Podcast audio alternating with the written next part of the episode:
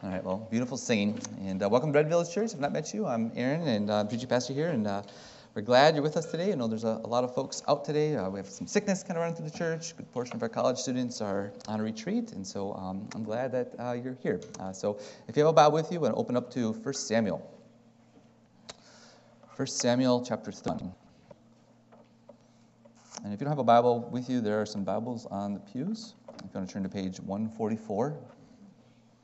So this morning, I'm going to be reading verses 1 through 6 for us from 1 Samuel 31. And then we'll pray, ask for the Lord's blessing on our time, and then we will get to work. So please follow along with me as I read 1 Samuel uh, 31, verses 1 through 6. So this is what the word says. So now the Philistines were fighting against Israel, and the men of Israel fled before the Philistines and fell slain on Mount Gilboa. And the Philistines overtook Saul and his sons, and the Philistines struck down Jonathan Abinadab, Malach- Malchishua, the sons of Saul. The battle pressed hard against Saul, and the archers found him, and he was badly wounded by the archers. Then Saul said to his armor bearer, Draw your sword, and thrust me through with it, lest these uncircumcised come and thrust me through and mistreat me. But his armor bearer would not, for he feared greatly. Therefore Saul took his own sword and fell upon it. And when his armor bearer saw that Saul was dead, he fell, also fell upon his sword and died with him. Thus Saul died, and his three sons, and his armor bearer, and all his men on the same day together. Okay, so that's God's word for us this morning. Let's pray. So thanks for uh, your word.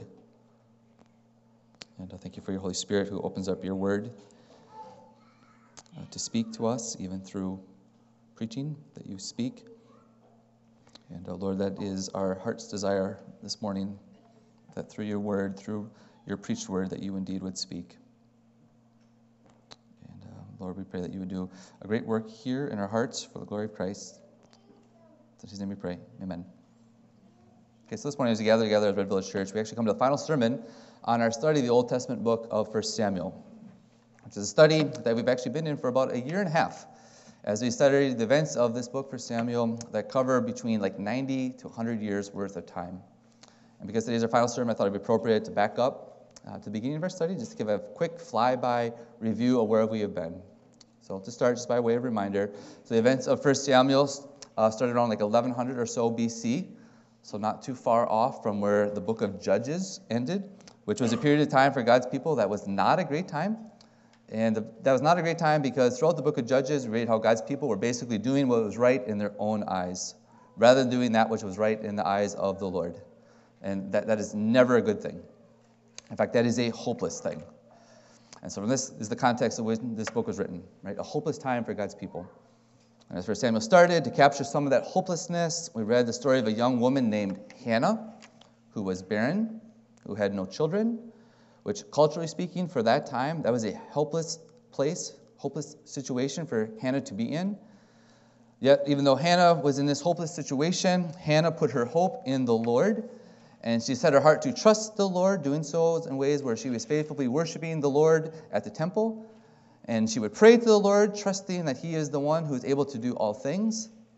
As you may remember from our study, as Hannah prayed to the Lord, she did so by asking the Lord for a son by giving the Lord a vow that if he indeed gave her a son, that she vowed that she would give the child back to God in unique service of him, a Nazarite vow.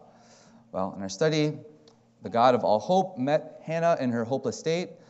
God heard her prayer, and in time the Lord answered her prayer as Hannah became with child, a child that she would name Samuel, which is a name that carries the meaning like the offspring of God. So, really, from the start of 1 Samuel, even though there's hopelessness all around, we start to see glimmers of hope. In her study, read at the appropriate time, Hannah kept her vow to the Lord, and she took Samuel to the temple, where she dedicated him to, the, to, uh, to God. And Samuel became uh, trained to become a priest to the Lord, as there in our study, we learned that Samuel received his training from a man named Eli, who was the high priest at the time. So if you can remember all the way back to him, Eli was kind of a complicated figure in that he seemed to be pretty caring, fairly humble, he did seem to show like some trust in the Lord and his word. Yet at the same time, Eli was a very absent father. Uh, Eli had two sons who also were priests, who were making a complete mockery of the worship of God at the temple. Yet, absent Eli seemed to be completely aloof to what was going on. While Eli was aloof to what was going on, the Lord certainly was not. So we read that how God brought judgment on Eli and his sons, which had a rippling effect that hurt the rest of God's people, which we saw played out by the ark of God being captured by the enemies of God, the Philistines, which was a hopeless situation for God's people. And to capture how hopeless of a time that was, you may remember how one of the daughters of Eli died while giving birth to a son. But before she died, she gave her newborn son the name Ichabod, which is a name that means the glory has departed, which is a name that captured how God's people felt when the ark of God was taken from them, that they hopelessly felt that God had left them. However, even though Eli and his sons were faithless in 1 Samuel, God continued to be faithful, and he gave hope to his people, not only by bringing the ark back into the land by defeating the uh, Philistines, which maybe you remember how he did through a plague of tumors. But the Lord also put Samuel over the people, where Samuel would serve God's people as the great prophet and priest who would speak God's word, which for a time spilled much hope into God's people in 1 Samuel, because the blessings of God was now overflowing on them, and God's people were able to live at peace in the land.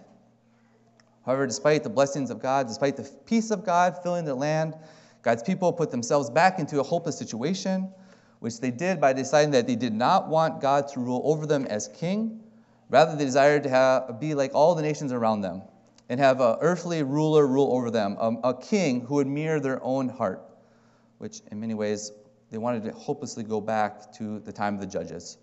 Right? They wanted to do what was right in their own eyes in our study, even though Samuel warned God's people that the desire for a king after their own heart would come back to haunt them, the people refused to listen to Samuel. They continued to demand that they would get a king that they wanted, which led the Lord giving the people over to their own desires. And a man named Saul was appointed to be their king. Now, as you may remember, as Saul started out his reign, he actually started out pretty good, which will actually come back uh, in our play in our text today. So, in his good start, Saul was even used by the Lord to bring about like renewal to the kingdom. However, shortly into his reign, Saul became more and more proud, more and more concerned about his power and control, which caused him to spiral out of control. In our study, the first big indication where Saul was tragically headed was when he grew impatient, where he rejected clear teaching of Scripture, where he offered up an unlawful sacrifice, which, which Saul did with the hopes of like manipulating the Lord. And he did that because he was afraid that the people under his care were starting to abandon him and lose confidence in him. But as we know, we cannot manipulate God. That's a hopeless desire, a hopeless endeavor, right? Our Lord will not be manipulated. And because Saul broke this clear teaching of Scripture, the judgment of God started to fall on Saul. And it fell on him in ways that God rejected Saul and his lineage from being the king, which will also come back in our play in our text today. And from God rejecting Saul, and from our text um, then all the way on to our text today, we've just seen Saul, you know, all the different ways he spiraled out of control. How he helplessly, hopelessly fell into one sinful failure after another, after another, after another. It's all because Saul was just unwilling to repent, unwilling to trust in the Lord and turn from his obsessive desires for uh, power and control as king. However, even though God rejected the people's king, Saul, in accordance with the Lord's grace and kindness and his eternal plan, God once again brought hope back to his people. Because in 1 Samuel, we read that the Lord appointed a new man to be king, who in time would replace Saul. And this man would come from God's own heart, a man named David, who in many ways was an unlikely character to be chosen by God to be king. So David was young, small, overlooked, a lowly shepherd. Yet it was through this unlikely character, David, that is how God would bring about hope. And one of the things I mentioned last week, throughout much of 1 Samuel, there's been this ongoing comparison between the hopeless King Saul, the people's king, and then the king who God would appoint, the one who would bring hope, David. Even though David was a far from perfect character, overall in 1 Samuel, he did prove to be a character of faith, who at times had a real aim and conduct in life that is worth emulating. As David was used by the Lord in way, uh, used by the Lord in ways to care for his people, which was so much of our text last week. which is a text we uh, looked at one last time of David in 1 Samuel, where David proved in our text last week to be the man after God's own heart by reflecting the heart of God. You may remember last week how David trusted God's word, how he acted in wisdom, how he courageously defeated the evil Amalekites who had just captured the wives, the sons, and daughters of David and his men. In our, our passage last week, not only did David rescue these people, we read how, uh, read how kind and gracious he was towards others, including a group of 200 of his men and people located all over Judah. As through David, as mentioned, God gave hope. But now, today, as we gather together, we close out this study with one final look at Saul, the man after the people's heart. And we come to the tragic end of his life, which is a life throughout 1 Samuel, is really an ongoing warning to us. A warning of the consequences that come with rejecting the Lord and his word the consequences that comes when we live for self. That, that is a hopeless life when we live for ourselves. So, with that as an intro, for the last time, look back with me at 1 Samuel uh, chapter 31, starting verse 1. So, you take your eyes there, we see that the Philistines and Israel are, fight, and Israel fighting against each other. And for us, this information helps us see that time progressed from the last time we saw Saul in chapter 28. So, if you remember back, chapter 28, that's where Saul was seeking the counsel of a median uh, which demonstrated how hopeless of a character Saul had become. And as you remember, Saul sought the counsel of a medium because the massive Philistine army was preparing to battle against Israel. So now in our text today, the preparation of that battle was over. And we see the fighting had now begun as these two rival nations once again engaged in war with each other in 1 Samuel. And as the war was happening, we see that the massive Philistine army was having great success in the battle. As we see in the text that they had Israel on the run, where Israel is now fleeing to Mount Gilboa. Now, let me point out here in chapter 28, we did read that Saul and his men were camped out in Gilboa. So, this here, fleeing to Mount Gilboa in our text in verse 1, I think is simply referring to the men left the camp at the foot of the mountain. We're now fleeing up the mountain with the hopes of escaping. Verse 2. Even though the Philistines were able to strike dead a significant portion of Israel's army, even though they were able to successfully scatter Israel's army by putting them on the run, we see the Philistines were not satisfied. Like they, they wanted more here. So we read that they continued pursuit. And they continued to pursue Saul, or Israel, until they were able to catch up with King Saul. And they were able to corner Saul and his military party that he had with them. And corner him in ways that they're now starting to overtake Saul and his um, man, band of men who are with him.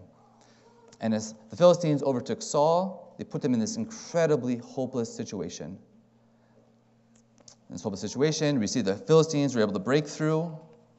They were able to give to Saul's sons, including his son Jonathan, who we actually uh, read about a few times in our study for Samuel. So this was David's like best friend, who's presented in 1 Samuel as a positive character. So the Philistines were able to get to Saul's sons, including Jonathan, and they got to them and they killed them, seemingly right there on the spot. But for the Philistines, even that was not enough to satisfy them. So we see in verse 3 a hard pressed battle waged between the Philistines and those who were with Saul. And this hard pressed battle pressed on, we see the arrows are being shot, presumably back and forth between each side. And as we read in our text, at least one of the arrows that's fired by the Philistines hit its intended target, and it badly wounded Saul.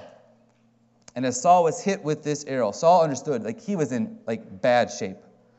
Where I'm sure he probably understood that eventually this wound from this arrow would take his life. And even more than that, Saul certainly understood that he's in such bad shape that he was not able to carry on from there, to get away from the Philistines, where he might die in peace.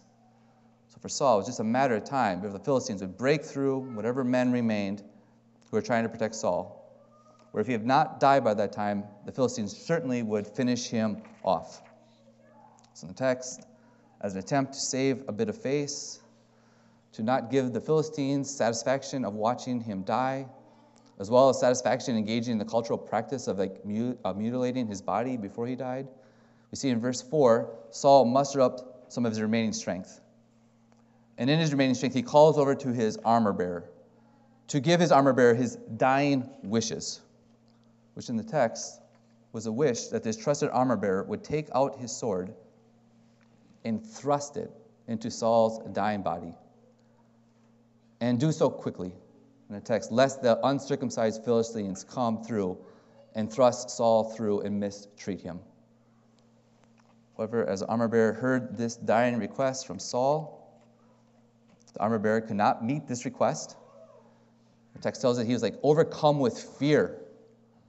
Just the fear, the thought of taking the anointed king Saul's life from him. Now, this week I kind of wondered if the armor bearer maybe was present in chapter 24 and 26. Remember how David could have taken Saul's life, but he didn't? How David felt it was not right to strike down the anointed one? You know, it's hard to know why the armor bearer was so overcome with fear here. All we know that he was in fear and he was not moving. He, he was not going to take Saul's life from him. There from the text. Saul took it upon himself to take his own life, which is such a sad, tragic, hopeless end to his life. The text tells us Saul was able to get whatever else remaining strength that he had, and he was able to fall on his sword, an act that killed him. I said again, this is, this is a tragic, hopeless end for the king of Israel. Verse 5, you take your eyes there. As the fearful armor bearer watched Saul take his life, he was overcome with even more fear. So we read in the text that the armor bearer did likewise. And like Saul, this man fell on his sword and died. Right? Another tragic, hopeless end of life. Verse 6 is almost like the epitaph of this tragic scene. We read that thus Saul died, his three sons died, the armor bearer died, all of his men who were with him at the end, they all died. All dying together on the same day. I keep saying this, this is a tragic end. This, this is a hopeless epitaph here. Keep going, verse 7. As the men of Israel who were on the other side of the valley as well as those who are beyond the Jordan, as they could start to see the men of Israel start to flee from the Philistines, it became clear to them that you know the rout is on, that the Philistines were like overtaking the entire army of Israel. And it became clear that the rout was on, that they, you know, they were in trouble. And as this tragic uh, scene was playing out, as people were fleeing, we see that news of what happened to Saul and his sons also started to make its way around. And this put the people of Israel into a panic filled with fear. So, likewise, they started to flee, to get out before it was too late. In the text, they left with such hate, such urgency, that they left their cities behind. And I presume everything in their cities, outside maybe a few personal items they could easily grab on their way out. And as the cities in the area were being abandoned, becoming instant ghost towns. We see they didn't stay empty for long. As in the text, the homes quickly became occupied by Philistine soldiers who started to live in these homes you know, as, a, as a spoil of war. Now, one does not need a lot of insight to recognize that this is a dark, sad, scary time for God's people. Let me think about this. Their king and his heirs just died. Their army is on the run. They themselves are now on the run. On the run, they had to leave everything they had in order to escape with their lives. And now their hated enemies are starting to fill the land, to live in their homes. Like an incredibly dark time. So tragic. Once again, so hopeless. Verse 8. Then to put some salt in the wounds to add to the discouragement that no doubt God's people were feeling. We see that the next day, that when the Philistines came to the strip of slain bodies, which no doubt were dead bodies scattered all over Mount Gilboa, we see the Philistines found the one body they were really hoping to find Saul's. And not only did they find Saul's dead body, but they also found the dead body of his three sons, which I'm sure brought these Philistines much delight. And as they found the dead bodies, even though they could not mutilate the bodies when there was still life in them, which was Saul's fear, which in part led to him taking his own life, in verse 9, as they found the bodies dead, it didn't stop the Philistines from like mutilating the bodies. Because in the text we read that they cut off the head of Saul. Uh, they stripped him of armor, which here you kind of wonder maybe this is a little bit of a payback the Philistines were giving Israel for what happened to their giant hero Goliath. Remember that? How he had the head, his head cut off, and his armor taken by David after David struck him down uh, with a stone in the valley. In our text, as they cut off the head of Saul, As they stripped him, presumably naked, by taking his armor. We see that they sent messengers all over the land of Philistines, you know, to gloat. And they wanted the people to know that they had good news for them. Right? They had good news of how successful they have been in this battle against Israel. So, the text, the messengers went all over the land right, on this gloating tour. And we see that they went to the house of their idols to gloat. I'm sure to pay tribute to their gods who they credited to this victory. We also see in the text they went to like all the people all over declaring good news, you know, where they could gloat and brag that Saul, God's anointed, was dead, and they killed him. Verse 10. As the message went all over the land, we read as they went to the house of the idols, and particularly the, the temple of Ashtaroth, we see that's where they put the armor of Saul which is here. This is a similar action to what the Philistines did back in chapter 5 after they captured the ark of God. Remember how they placed it in the temple of their god Dagon, which is mentioned as symbolic that the Philistine god had defeated the God of Israel. By the way, in chapter 10 of First Chronicles, at least for a time, Saul's head was actually placed in Dagon's temple. In our text, we see that the rest of Saul's dead, naked body was taken to Bethshan, where the body of Saul was accompanied by the body of his sons and the dead, naked bodies, as they arrived in the scene, we see they were fastened to a wall, which most likely was like the outer city wall. So that others entered into the city, they could further observe and further gloat that they killed Saul. And this, this is such salt in the wounds for God's people. I mean, for God's people, this is about as bad as it could be. I mean, go back again. Their king, Saul, was dead. His sons were dead. Much of their army was dead, defeated. Whatever army they had left was on the run, which put so many of them on the run, where their homes were abandoned and occupied by the hated Philistines. And now, here, through this, the Philistines are like mocking the God of Israel. For God's people in this time, I mean, they had to start to question where is God in any of this? You know, I'm sure they had to tempt, be tempted to feel that God had left them, that He had forsaken them.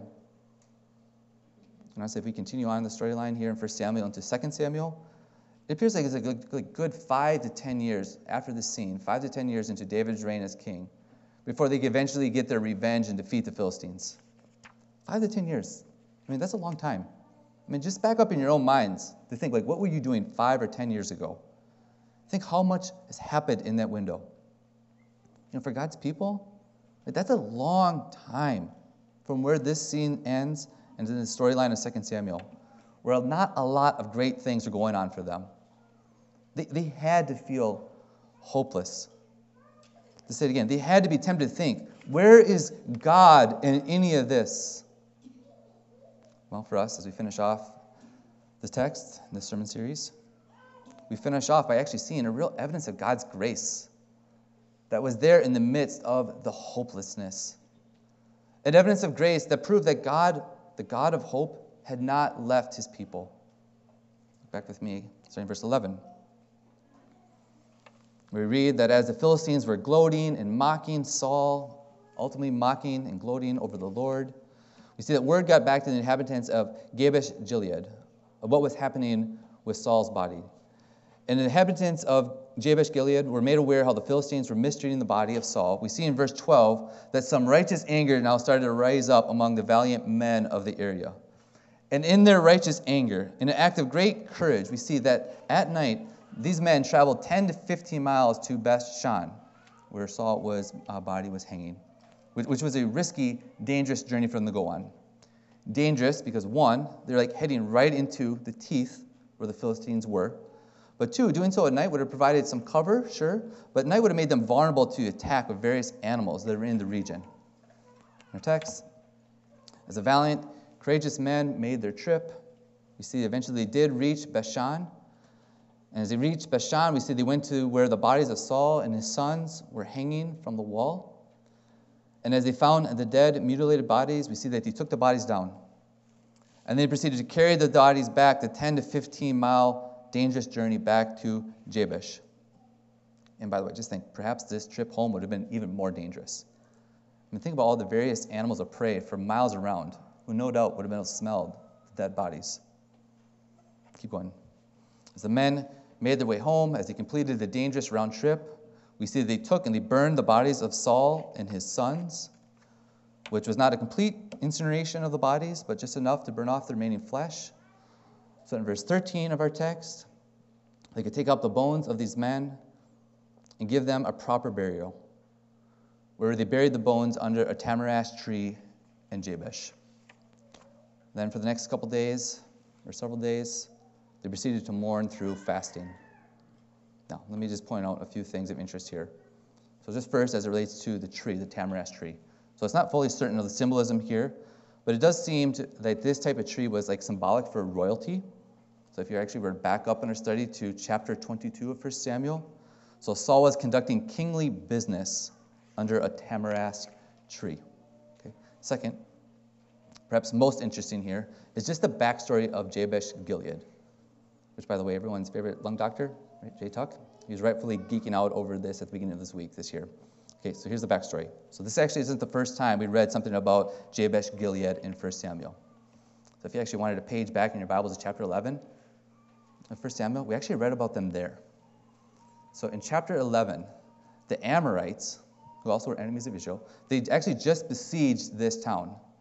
And as the Amorites took control of Jabesh Gilead, they decided they wanted to gloat over their accomplishment by also mutilating bodies. So they gave the men of Jabesh Gilead an option to sign a treaty, which included the requirement of the treaty that the men would gouge out their right eyes, which not only disgraced these men, but chapter 11 even tells us this would bring disgrace over all of Israel. Well, as these treaties of or conditions of treaties were given, Jabesh Gilead was then given seven days to consider their options, and we were even given time to see if anyone in Israel would come by their side to defend their cause. So in chapter 11, as word started to spread about the land, the terms of this treaty, this information made its way to Israel's new king, Saul who is mentioned at the beginning of the sermon, actually starts out pretty good. And chapter 11 is actually one of the reasons why. Because as Saul heard this information about this treaty, you know, this gouging out of their eyes, Saul is like cut to the heart.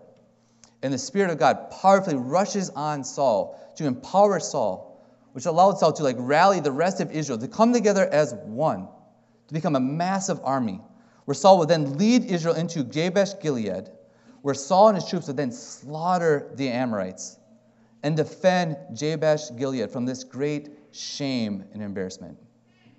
Which, by the way, in chapter 1, led God's people to overwhelmingly give their support to Saul through great celebration.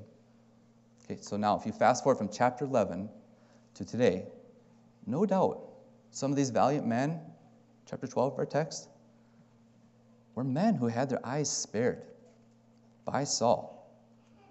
And it appears that they never forgot what Saul did for them, how he honored their lives by saving them from some such great shame and disgrace. It's for us here, as 1 Samuel ends. It ends with these men deciding it was right for them to now, in a sense, seek to pay Saul back by risking their lives so they could spare Saul and his sons great shame and disgrace by giving Saul and his sons a proper burial. By the way, as you keep reading the storyline into 2 Samuel, shortly after David was anointed to be king of Judah, like he's actually made aware of the, what the men of Jabesh Gilead did for Saul. And in one of his first acts as king, so Saul actually, or David actually declared these words about these men. He said, Men of Jabesh Gilead, may you be blessed by the Lord. This is how you showed this loyalty to Saul your Lord and buried him. Now may the Lord show steadfast love and faithfulness to you, and I will do good to you because you have done this thing. Friends, even though there's so much hopelessness here in chapter 31, at the end of the chapter, at the end of 1 Samuel, through these men, we see the evidence of God's grace. We see the evidence that God did not leave nor forsake his people, but he was at work through his people to give hope. For us, that ends our text, that ends our look at 1 Samuel. Now, I want to finish off our time here, this series, is just what I've been circling about around this entire uh, sermon today hope. And how I want to do this, at first I want to just talk about hopelessness, which again, this is actually was like was the historical setting of First Samuel was written, you know, a hopeless time for God's people, everyone doing what's right in their own eyes. Hopelessness was how this book starts out with a woman named Hannah who was barren, which made her culturally hopeless. Hopelessness really does run throughout the book. Awful priest, captured ark, Ichabod, King Saul, who for much of his reign made life hopelessly miserable, not just for himself, but for the people under his care, which he did all the way to his death in this hopeless passage we just looked at. So, so first, I do want to give us some thoughts to conclude, just as it relates to hopelessness. But then, after working through hopelessness, I wanted to finish off the sermon series by looking at hope, which is also running through 1 Samuel. This is such a book of hope. Hope that starts with God giving Hannah a baby named Samuel. Hope, how God fought for his people time and time again. Hope that God gave to his people David, a king after his own heart. Hope in our text today that God raised up valiant men to act in courage, to leave us with such hope. The evidence that God's grace was still with his people. But before we get there, as mentioned, let me first talk about hopelessness. And how I want to do that is just simply placing hopelessness under the banner of living for self. Friends, living for self, that's, that's hopeless. It really is. That was the issue of judges. Everyone hopelessly doing what was right in their own eyes. Throughout 1 Samuel, all the issues we looked at, all the hopeless situations, that's what it was. People living for themselves, including hopeless Saul who is so self centered, who obsessively lived for himself, which, by the way, is such a warning for us in our life. Right? Saul's self centered gaze, or gaze that hopelessly kept growing and growing, where Saul hopelessly rejected more and more of God's good word, where Saul hopelessly became more and more power hungry, more and more controlling, all of which led to his tragic end of life, this hopeless end that we see in our text today. Where Saul's living for self, all it did was led him to death. And not just himself, but led his sons to death. So many of his uh, men to death, right? Men that he was entrusted to care for and protect. It led to people having to flee their homes. His hopeless living for self put Israel in utter chaos, utter hopelessness. Now, for us, as we live for self, the magnitude of hopelessness will probably not be that uh, the same as it was for Saul, but the properties will look the same. Friends, when we live for self, in the end, it's always a rejection of God, His Word. When we live for self, it's always a rejection of like God's power, His control over our lives, which is at the heart of all sin. And sin always leads to death. And not only does it lead us to death, often sin leaves some type of path to destruction that affects others as well, just like it did for Saul. And often this path to destruction affects those that are closest to us. Friends, I do think that one of the biggest takeaways that we have from 1 Samuel, particularly with the character of Saul, just how hopeless it is to live for self.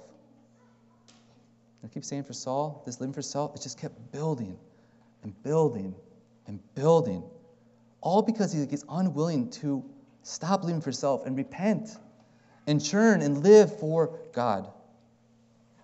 So, for us here this morning, as you hear this warning of Saul's life, as reminded one last time in our study of 1 Samuel how hopeless it is to live for self, how living for self leads to misery and death. This morning, as we close, if you see yourself hopelessly living for self, please hear the warning. Please hear and see the warning of Saul and repent. Churn from sin and churn to God, who is the God of hope. Which leads to the second part, how I want to end this time here in this sermon series, is simply by looking to the God of all hope. At least for me, this truth, the hope found in the Lord, this, this is there all the way throughout the book. And this is one of the most important takeaways that we are to grab hold of. Now, I mentioned some of the places where we see God providing hope in hopeless situations. So rather than going through those again, let me just finish off by sharing the hope of God in the immediate context of the passage we looked at today. So I have a handful of things now for us. So, friends, first, have hope. Why? Have hope because God will stay true to his word. In our text, how did God stay true to his word? Well, he made it clear to Saul what was going to happen if Saul continued to fall into sin. That God would remove him and his lineage from the kingdom of Israel and to give it after to give it to a king after his own heart. In addition, God's word throughout, like he promises that he'll keep a faithful remnant to himself, even in the darkest of times, which I think the men of Jabesh Gilead pictured. A remnant who stayed true to God. Right? His word tells us that. For us, friends, have hope. God will stay true to his word. He always does. God does not lie. We can find such hope in that, even when everything around us feels hopeless. Have hope. God will stay true to his word.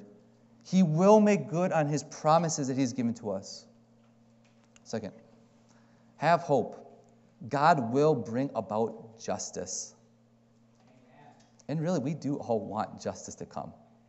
I'm thinking about this is why we spend so much time like being frustrated, complaining, being discouraged. We just feel like things are just unjust. We want justice to come.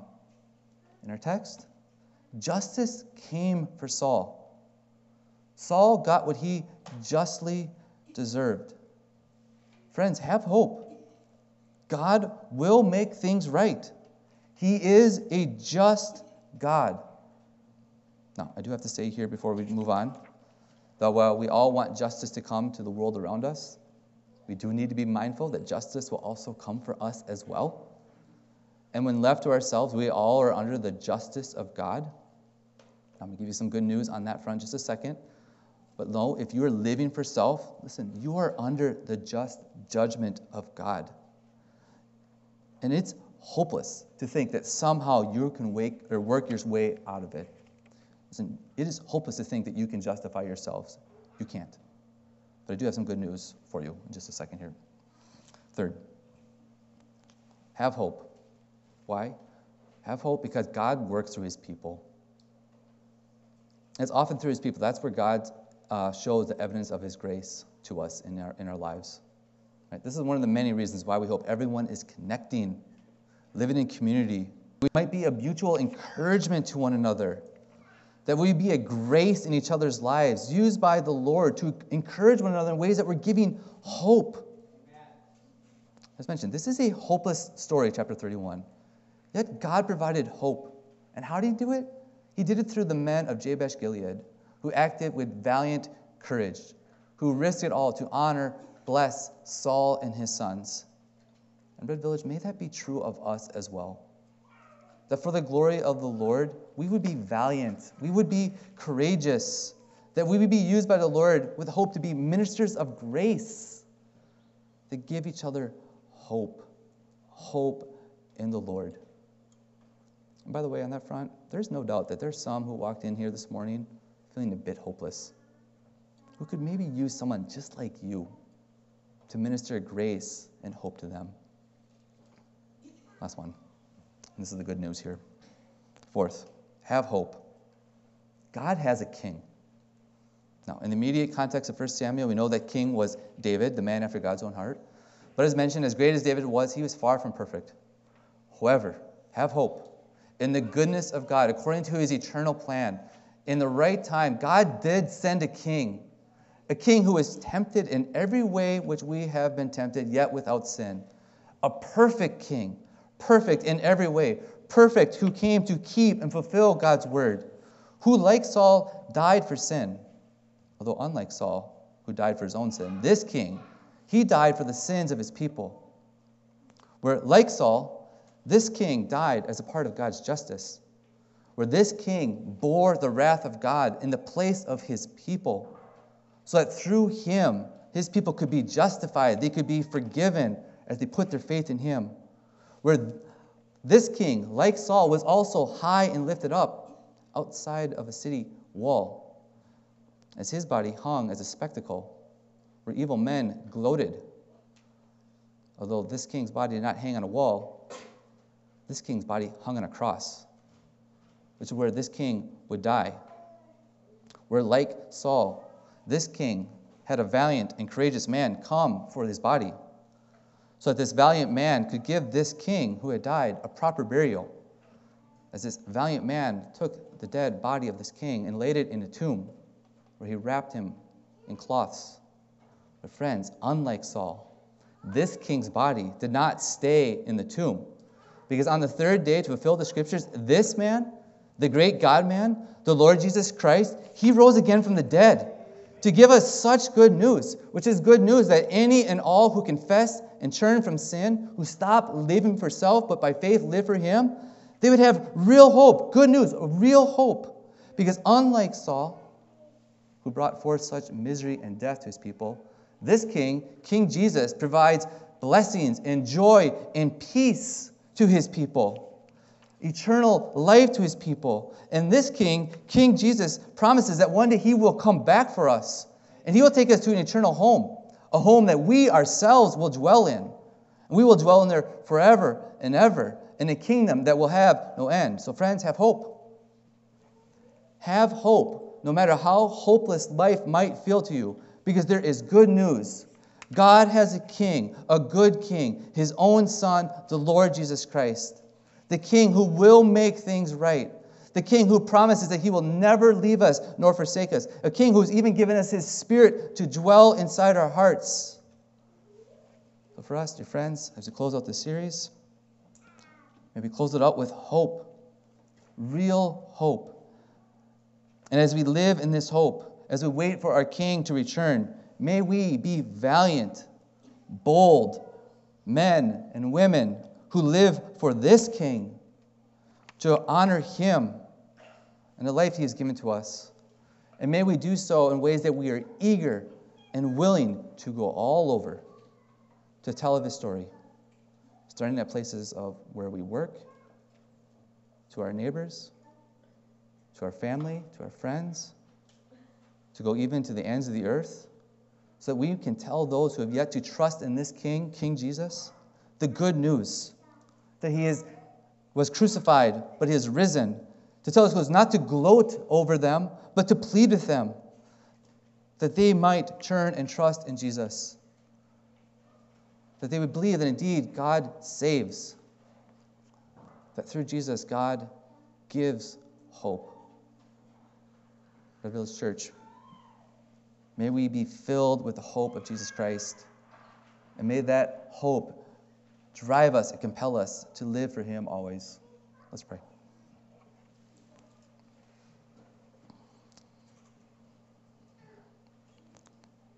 Lord, thank you for King Jesus. And Lord, I do pray that you'd help us to joyfully bow the knee to Him. Thank you that Jesus came and lived for us, to live the life that we could never live, to die the death we deserve to die only to rise again.